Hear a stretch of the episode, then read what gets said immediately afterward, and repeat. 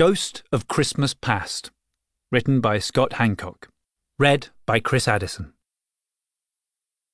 The doctor wrenched himself up from the floor of the TARDIS console room. Sparks rained down from the girders above, and the cloister bell tolled ominously.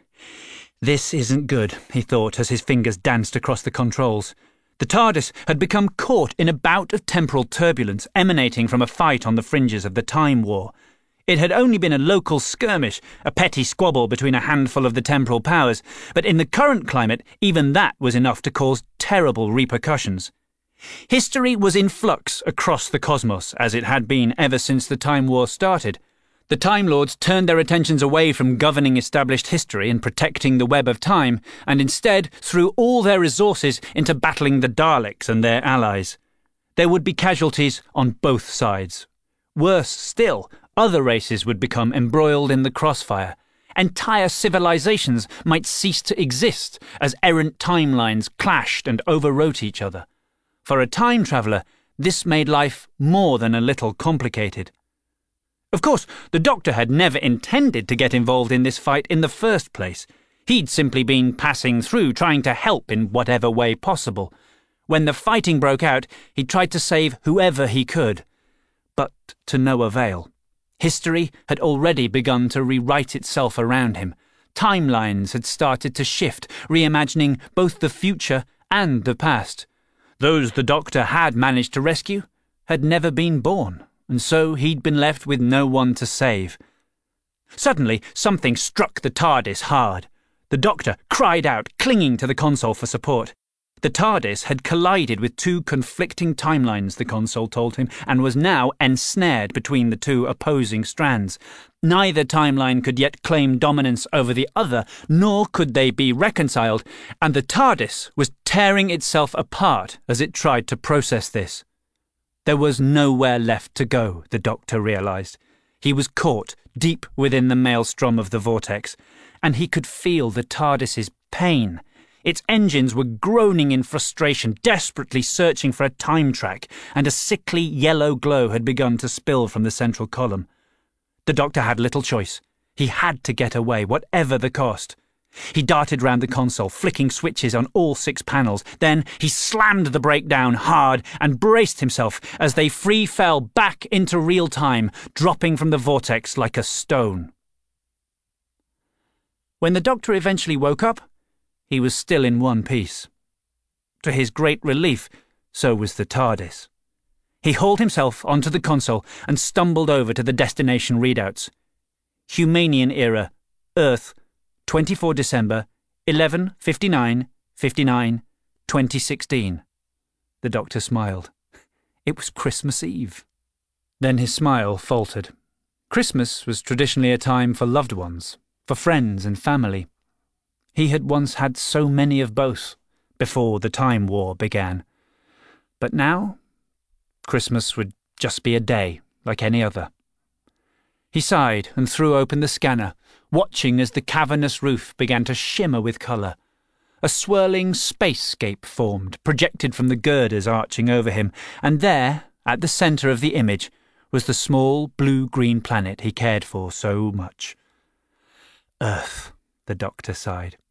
He watched as it turned peacefully on its axis, suspended against the vast black expanse of space. How long since I last visited Earth? he wondered. Suddenly energized, the doctor began to whirl round the console, flicking at switches and calibrating the controls for an impromptu trip to the planet below. Satisfied, he slammed the final lever. And nothing happened. That's odd, the doctor muttered, checking the console. We're not moving. He rattled the brake handle just to be certain. Very odd, he said, scratching his head. The monitor insisted they were held in a temporal orbit, but nothing else untoward. The doctor double checked the readouts, triple checked his materialization settings, everything he could think of, trying to determine what might have happened. Nothing. No faults had been recorded. The TARDIS had simply stopped. Perhaps she's just exhausted, thought the doctor. If it was, he couldn't blame it. They'd both been through so much in the last few months, if it even was months. It was hard to tell any more. Time Lords often struggled with the passage of time, but especially so when travelling alone, without anyone to help keep track. Stuck in a time loop in the final second of Christmas Eve, on the cusp of Christmas Day, the Doctor waited for a sign of recovery from the TARDIS. While he floated high above Earth, the people on the planet below celebrated. He stood in silence, thinking of all the friends he'd left behind in the past. Friends who might still be down there, surrounded by loved ones. He patted the console affectionately. Just you and me for now, old girl, he whispered. Just you and me. Being trapped in a time loop soon makes you aware of just how slowly time can pass. Every single second becomes the longest of your existence, each tick dragging painfully to the next tock. A few hours had passed since the TARDIS stalled. The Doctor knew this because he'd counted every second, all 12,411 of them. 12,412, 12,413. Enough, the doctor told himself, rising from his armchair. He'd been sitting for too long with one eye on the console and the other on a dog eared first edition of Hercule Poirot's Christmas. He snapped the book shut and paced around the room. Something had to change, and soon. Time War or no Time War, he couldn't stay trapped inside the TARDIS for the rest of eternity. He strode back to the central console to analyse the chronometer again. Still, it maintained that they were held in temporal orbit, trapped, repeating the final second of December the 24th. Why can't it just be Christmas Day? roared the doctor, throwing his hands into the air. And then, to his own surprise, he started laughing. Was this what it felt like to be a child waiting for Christmas? Was it always this frustrating? He longed for it to be the next day, Christmas Eve was so full of promise, but it wasn't the same as Christmas Day. Was it really not midnight yet? The doctor checked his pocket watch. 12,777 seconds. He sighed, slumping over the console again with his head in his hands. Knock, knock, knock, knock! The doctor looked up from the console. Did he imagine that? He glanced about the vast and empty room. Hello? he called out. Knock, knock, knock, knock. Definitely not imagining things then, the doctor told himself, marching over to the TARDIS's wooden doors. Obediently, they swung open, exposing the mysterious darkened void between the inner and outer dimensions of the TARDIS. He popped his head across the threshold. Hello? he called again, more loudly this time. Is somebody out there? He waited a moment. Anybody? Still no reply. Intriguing. He paused, drumming his fingers on the doorframe. Well, sorry we missed each other. Another time, perhaps. With a sigh, the doctor moved back inside, closing the TARDIS doors behind him. No point in keeping them open and letting a draft in. Although, now that he thought about it, there did seem to be a distinct chill in the air. The hairs on the back of his neck were standing on end. His breath had even begun to cloud the air in front of him. The doctor pulled his coat a little tighter, flicking up the collar. Probably just a breeze from the vacuum of space, he thought. That must be it. One could always find a rational explanation for things if one just knew where to look. Then he spotted something that defied rationality.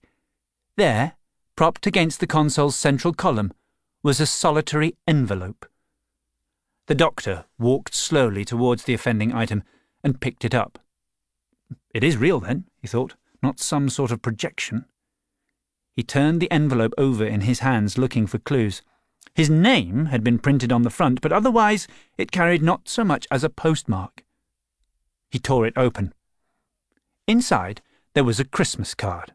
The front depicted a traditional Victorian street scene, the ground and buildings caked in snow, but strangely, it was blank inside, save for the pre printed greeting, Happy Christmas. The doctor studied the room. There was definitely nobody else with him, that much was certain, which meant that a plain paper envelope had somehow managed to arrive inside the TARDIS of its own accord. He laughed at the absurdity of it. Two laughs in one day. It felt like months since he'd so much as cracked a smile. As he stashed the envelope roughly into his pocket, he sighed. He really did miss having someone to laugh with a friend with whom he could share the universe. A voice suddenly sounded behind him. an eerie, ethereal chuckle that echoed ominously around the chamber. The doctor froze. I know there's someone here, he announced, though even in the dim and dusty candlelight he could see there was no one else in the room. No one corporeal, anyway. A ghost? he mused. Ridiculous. A temporal phantom, perhaps? The doctor wasn't entirely sure if a temporal phantom was a real thing or if he'd made up the name there and then. Still, it sounded like the sort of creature he'd deal with. The laugh came again, behind him now, and much closer than before. He could feel cool, moist breath on the back of his neck, prompting a shiver along his spine. He spun round to confront the intruder, but again there was no one there, and the laughing ceased immediately. Was he going mad? It was more than possible. He'd been on his own for far too long, chasing the future while fleeing the past, talking to himself in darkened rooms. Best not rule it out, he muttered to himself. In fact, he had plenty of evidence to suggest that this apparition was a result of his own insanity rather than an actual phantom, or whatever the intruder might be. A pair of doors on the other side of the room made a groaning noise. The doctor glanced up with a mixture of dread and curiosity, watching as they slowly swung open towards him, as though inviting him deep within the TARDIS. You want me to follow? Is that it? he called out, a small smile playing on his lips as he began to walk across the room. Fine. But I'm warning you, I know this TARDIS better than anyone. As the doctor entered the corridor, the doors closed softly behind him, and another set opened ahead, coaxing him forward on a path that led ever deeper into the TARDIS. The section of the TARDIS that he was wandering into now was significantly less welcoming than the comfortable console room with its rich wood panelling, bookcases, and furniture. Here, the walls were formed from dull grey stone, and the floor was lost beneath a layer of dust and gravel. Ancient dripping candles lined his way, a row on either side casting everything in an amber haze. The doctor found the light comforting. There was something curious about the quality of candlelight that always put him in mind of the daylight back on Gallifrey. He could picture it now the lush red plains, orange suns, and crimson snow capped mountains. There was a heavy scent of petrichor in this part of the TARDIS, which reminded the doctor of the damp, chilly cloisters that lay under the Time Lord's capital. He took a deep breath, losing himself in the memory. Was he actually feeling homesick for Gallifrey after all these years of wandering? He spotted an elaborate swirling pattern in the stonework above him, the seal of Rassilon. There were many of these seals throughout the TARDIS, the same pattern adorning almost every door and arch, perhaps even in every room.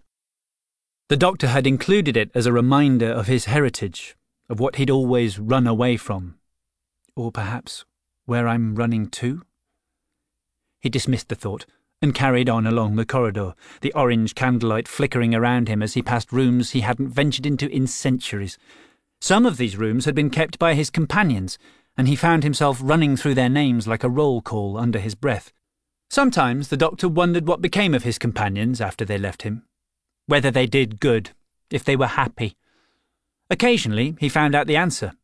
Rarely he might even go looking for it. But always, whatever happened, however they parted, they remained with the doctor in spirit. Ghosts of Christmas past, he whispered softly. I think I can live with that. He paused in front of one of the doors, his hand hovering just above its handle. It would only take a moment to open it, he thought. It would be so easy. One twist, and he could step into the past, remind himself of the good times. No, that wasn't him. He'd never entered any of their rooms, not once, from the moment they left him, and he wasn't about to start. Enough nostalgia. It was time to move on. The doctor turned and began to walk quickly back towards the console room. As he went, he thought he heard one of the doors creak open behind him, but he didn't stop to check. No going back, he told himself.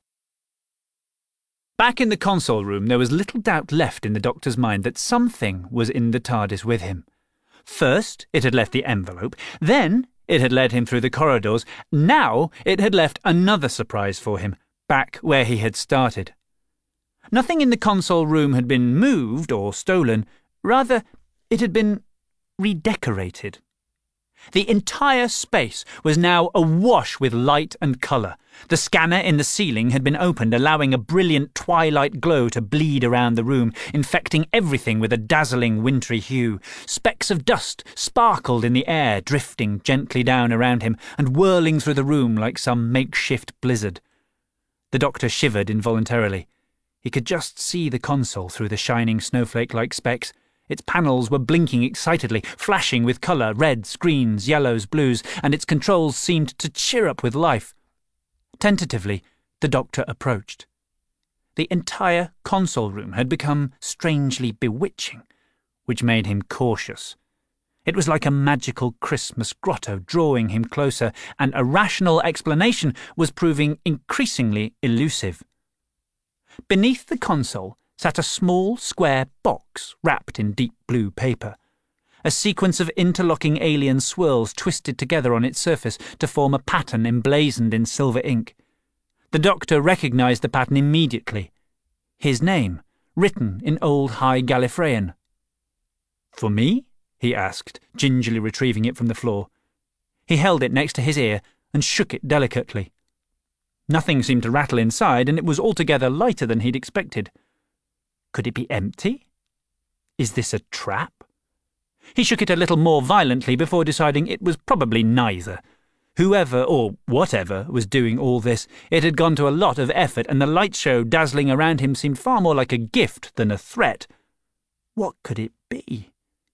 Traditionally, of course, the doctor knew that presents should only be opened on Christmas morning and not before. However, as it appeared that he was destined to remain trapped in the last moment of Christmas Eve for all eternity, he threw caution to the wind and opened it anyway.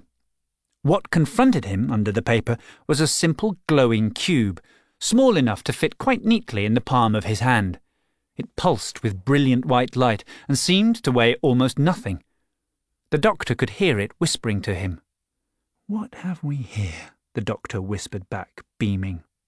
It was a Time Lord hypercube, an object used to transmit messages across the gulfs of space and time. With these hypercubes, Time Lords could package their thoughts telepathically, housing them in the Tesseract and allowing the Time Winds to convey them to their recipients. In short, a psychic intergalactic form of mail. All the Doctor needed to do was concentrate to make contact with it and. Grandfather? The Doctor's heart skipped a beat when he heard the voice. A figure had appeared on the opposite side of the console, its image distorted by the glass of the central column. It was a young woman, struggling to manifest through a fog of monochrome static, and yet the doctor recognized her instantly. Susan? The name caught at the back of his throat. I don't know if you'll ever get this message, Grandfather. The voice transported the doctor back immediately to when they'd travelled the universe together. He'd not seen Susan like this since he'd left her on Earth. He'd seen her, of course, but never this young again, not how he always remembered her. It's been several years since we last saw one another. I like to think you're still out there, watching over us. Maybe that you even visit Earth every once in a while. The vision of Susan hesitated.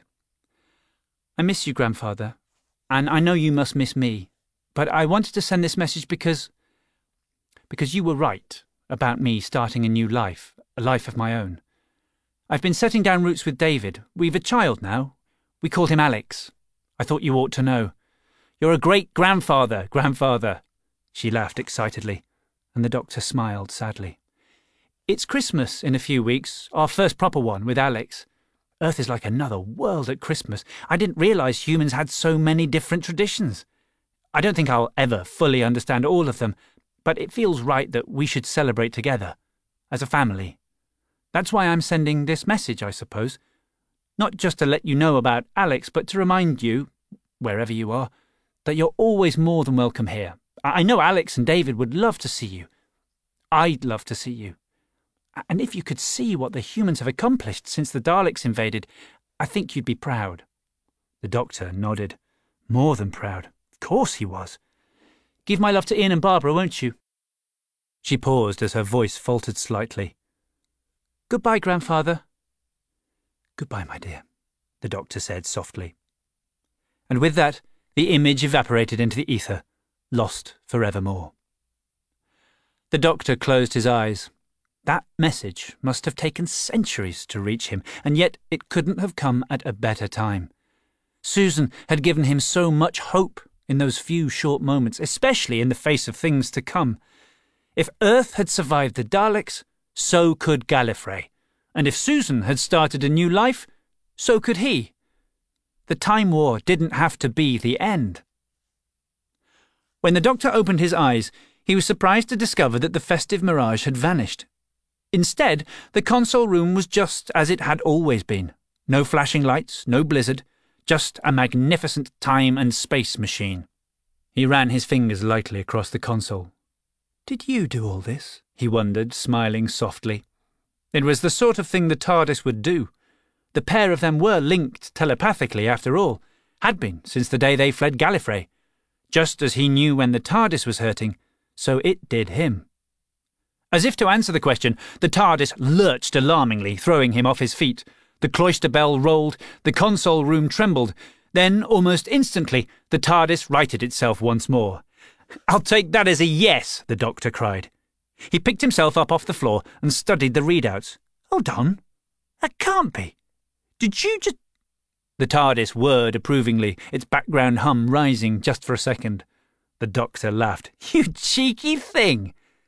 It was Christmas Day. The TARDIS had broken free from the time loop. Though, come to think of it, the Doctor was no longer sure if it had even been trapped there at all. Perhaps the TARDIS had simply chosen not to move. Maybe it had wanted to give him time. And what better time to give someone than Christmas? Christmas, the Doctor realised, forces you to remember the good times as well as bad. It was a time for family, wherever and whenever they might be. It wasn't a time for giving up, but rather a time for hope. Onwards! The doctor leapt to action and dashed breathlessly round the console as the TARDIS began to slowly dematerialise.